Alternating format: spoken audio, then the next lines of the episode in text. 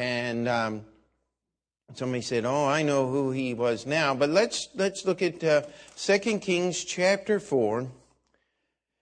And uh, this is the story of Elisha as he was, uh, he had taken over for Elijah. Now, um, Elijah had gone to, up to heaven in the whirlwind, and Elisha was the main prophet now in the land of Samaria. And uh, we come here to verse 8 of 2 Kings chapter 4, and it came to pass, and it, oh, I'm sorry, and it fell on a day that Elisha passed through uh, Shunem, Shunem, and there where was a great woman, and she constrained him to eat bread, and so it was that as oft as he passed by, he turned in thither to eat bread. And she said unto her husband, Behold, now I perceive that this is a holy man of God, which passeth by us continually. Let us make a little chamber, I pray thee, on the wall, and let us set for him there a bed, and a table, and a stool, and a candlestick. And it shall be, when he cometh to us, that he shall turn in thither. And it fell on a day that he came thither, and turned into the chamber, and lay there. And he said to Gehazi, his servant. Now, this is where we meet Gehazi. Call this Shunammite. And when he had called her, she stood before him, and he said unto, and he said unto him, Say now unto her, Behold, thou hast been careful for us with all this care. What is to be done for thee? Wouldst thou be spoken for to the king, or to the captain of the host? And she answered, I dwell among mine own people. And he said, What then is to be done for her? Now here we meet Gehazi. And Gehazi answered, Verily she hath no child, and her husband is old.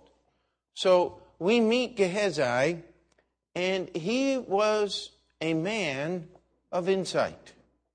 I mean, here we have the prophet of God saying, What can I do to uh, bestow a blessing upon this woman for all that she's doing. And he's standing there just literally scratching his head and, and trying to figure out what to do. And Gehazi, his servant, says uh, uh, he's not being uh, uh, belligerent in any way, but he's, he's just saying, uh, Elijah, I mean, Elisha, she doesn't have a son.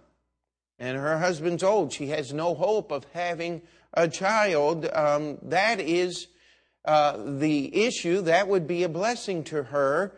And you, you say, boy, that, that, that should be rather obvious, shouldn't it? But it wasn't obvious to Elisha. It was Gehazi who was paying attention to all the details and, and, and working these things out. And so we see that uh, just because Gehazi was a servant of Elisha, he was not just some uh, hick from the sticks. He wasn't just getting along. He wasn't just letting life happen to him. He, he was a man of activity. He was, he was very thoughtful. He was working and, and, and all of these things. And so Elisha calls uh, the woman and says, You're going to have a son. And, and she says, uh, you got to be kidding me. Don't, uh, don't lie to me, is actually what she said. But the woman did have a son. He grew up. You read the story. It has all the symptoms of what we would call sunstroke. He went out into the field with his father, and he says in, in uh, the little boy in verse 19, he said unto his father, My head, my head. And he said, unto, said to a lad, Carry him to his mother. I mean, it was harvest time. Uh, if the harvest didn't get uh, brought in, they would starve, and the father didn't even think it was very serious, but the little boy sat on his mother's lap for several hours and died. Now, she went straight to the man of God.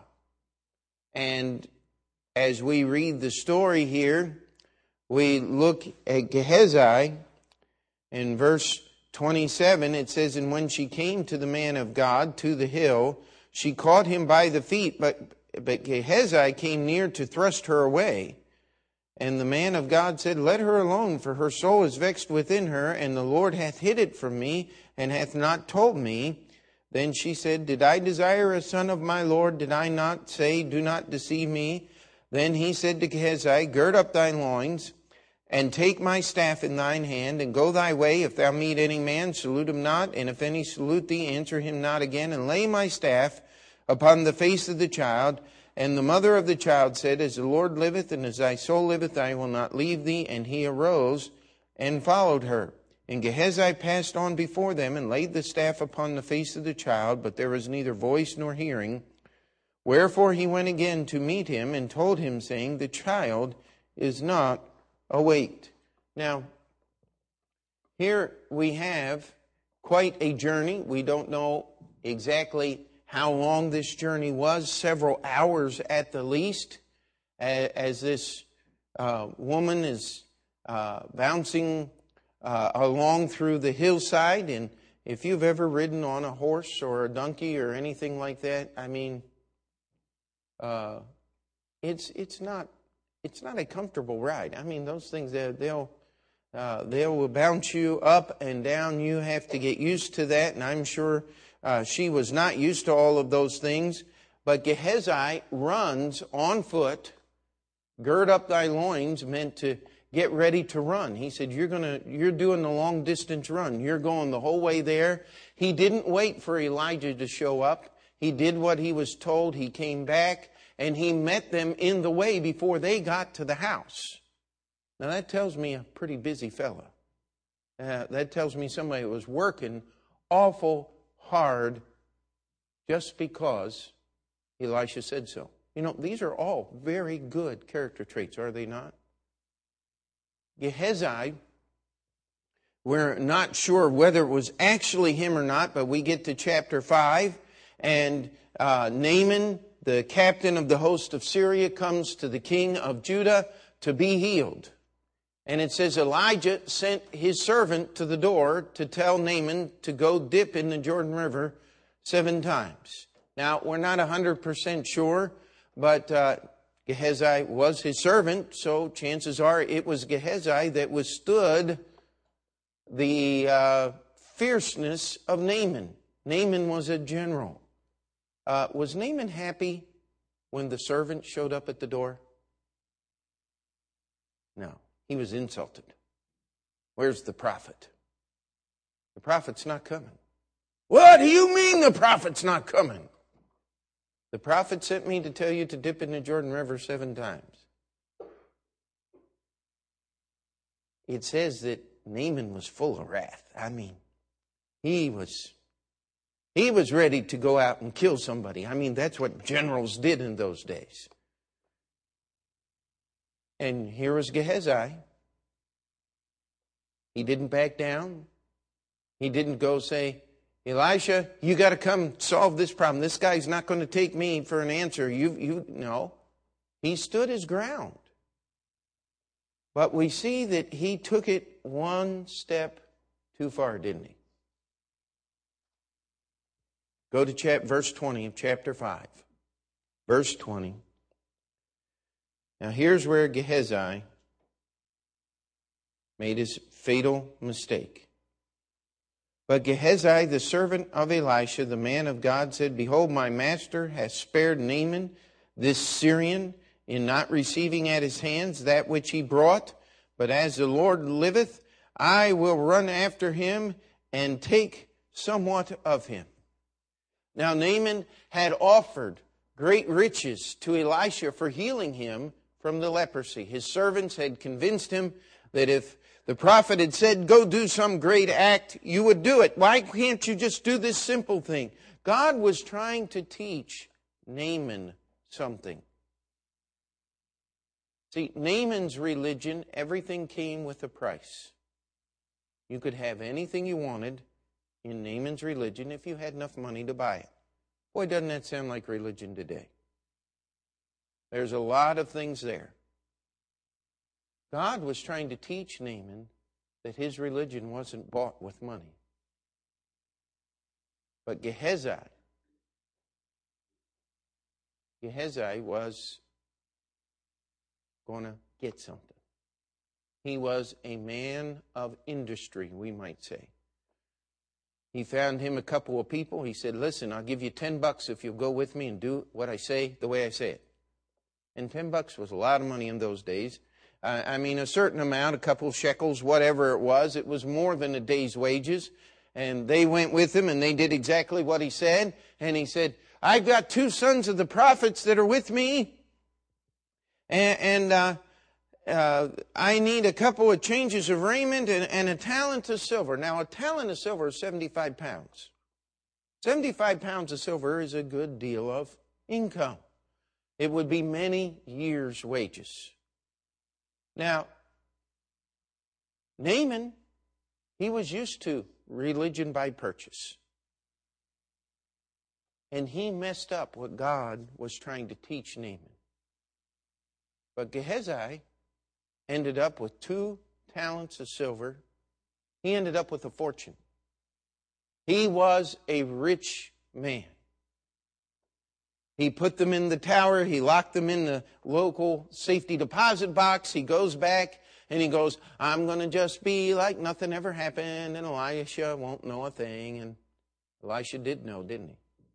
Now look at the interesting way this is reported here in the last part of the chapter.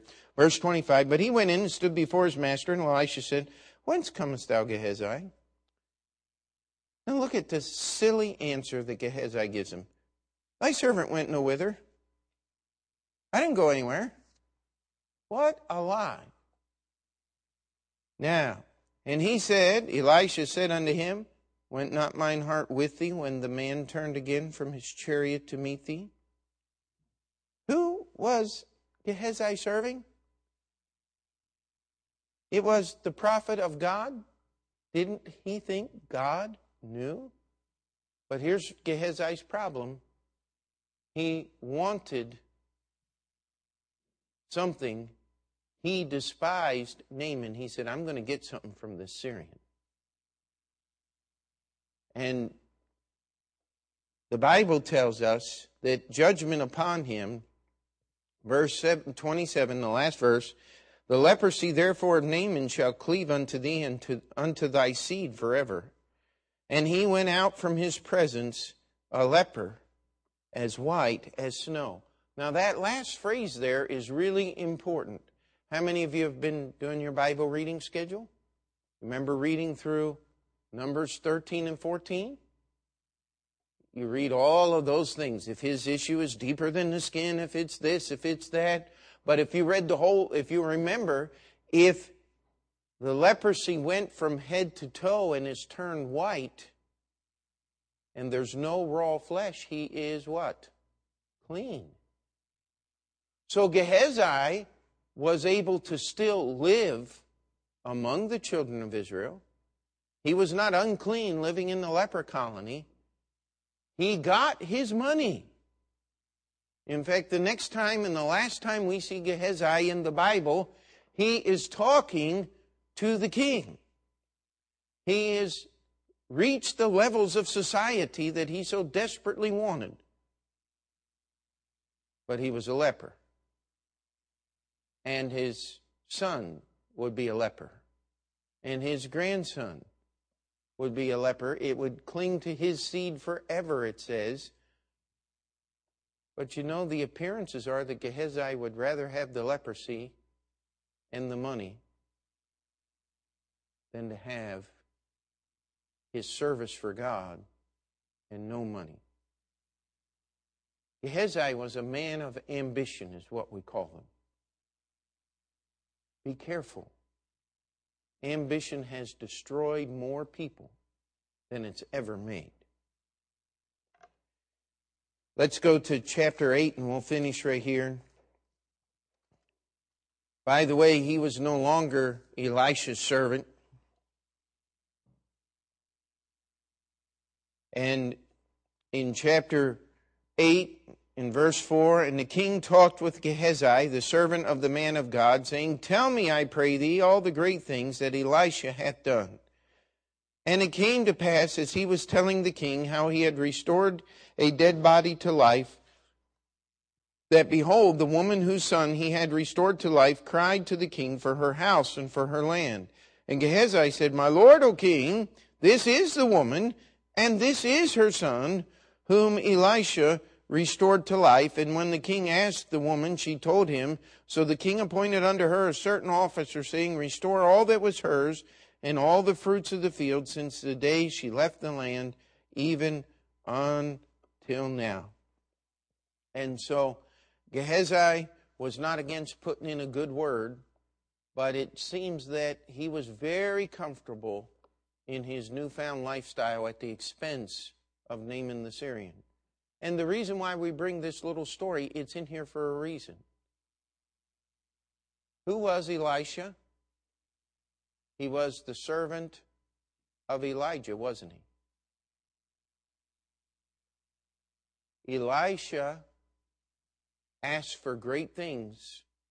He said, I want a double portion of your spirit. Elijah said, If you see me when I'm taken away, you can have that double portion. Gehazi said, I want a double portion of Naaman's riches. And though he attained great accomplishments and wealth in his life, there's no following testimony of him attaining anything in the service for the Lord. And this is what we need to learn from the life of Gehazi. There are things. If you, we still live in a land of great opportunity, do we not? If you, if you really want to be rich bad enough, you can get it. But let's want to serve the Lord. Amen. Let's want to see God do great things. If we have a choice, let's ask for the Spirit, not for the shekel. Amen. Let's pray. Dear Heavenly Father, we come before you this night and we look very quickly at the life of this man Gehazi, not very much recorded. We ask that you would help us not to look to ambition, not to look to abilities, Lord, that we would not always be one of those people plotting and planning. We would not be one of those that has to do something, but we would be of that number that would ask for the Spirit that we may serve you. We ask you to work in our hearts and lives and encourage us to just simply do right. In Jesus' name we pray. Amen. Well,